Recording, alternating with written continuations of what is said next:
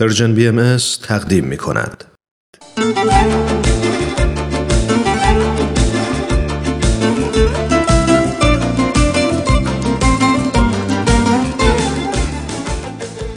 یکی از فضایلی که آدم رو به شدت به چالش می‌کشه اعتداله. شاید چون تکلیف آدم رو مشخص نمی‌کنه. وقتی آدم می‌خواد اعتدال داشته باشه نمی‌فهمه دقیقا باید چی کار کنه. شاید چون اعتدال حد مطلوب همه چیزای دیگه دنیا رو مشخص می‌کنه یه جورایی رهبر ارکستر برای سازهای مختلف زندگی و از جمله برای فضیلت ها حضرت عبدالبها مبین آثار باهایی میفرمایند هر امر ممدوح و گفتار و کردار مفیدی چون از اعتدال و موقع تجاوز کند قبیح و مزر گردد.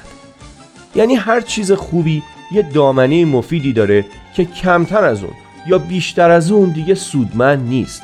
اون دامنه اسمش اعتداله. این شامل همه فضایل که میشه به جای خود شامل مسائل مهم اجتماعی مثل تمدن و آزادی هم میشه. حضرت بهاءالله مؤسس آین بهایی میفرمایند هر امری که از اعتدال تجاوز نماید از تراز اثر محروم مشاهده شود. مثلا حریت و تمدن و امثال آن مع آنکه به قبول اهل معرفت فائز است اگر از حد اعتدال تجاوز نماید سبب و علت زور گردد. در واقع حتی ادامه زندگی ما هم بسته به همین اعتداله.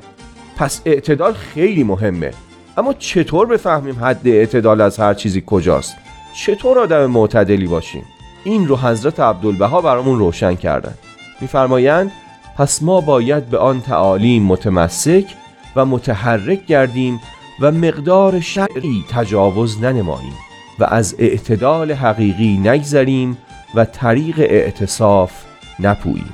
یعنی باید از تعالیم الهی پیروی کنیم و سر مویی هم از اون تجاوز نکنیم چون اعتدال حقیقی در تعالیم الهیه. این اون اعتدالیه که زندگی روحانی ما رو هم تضمین می‌کنه.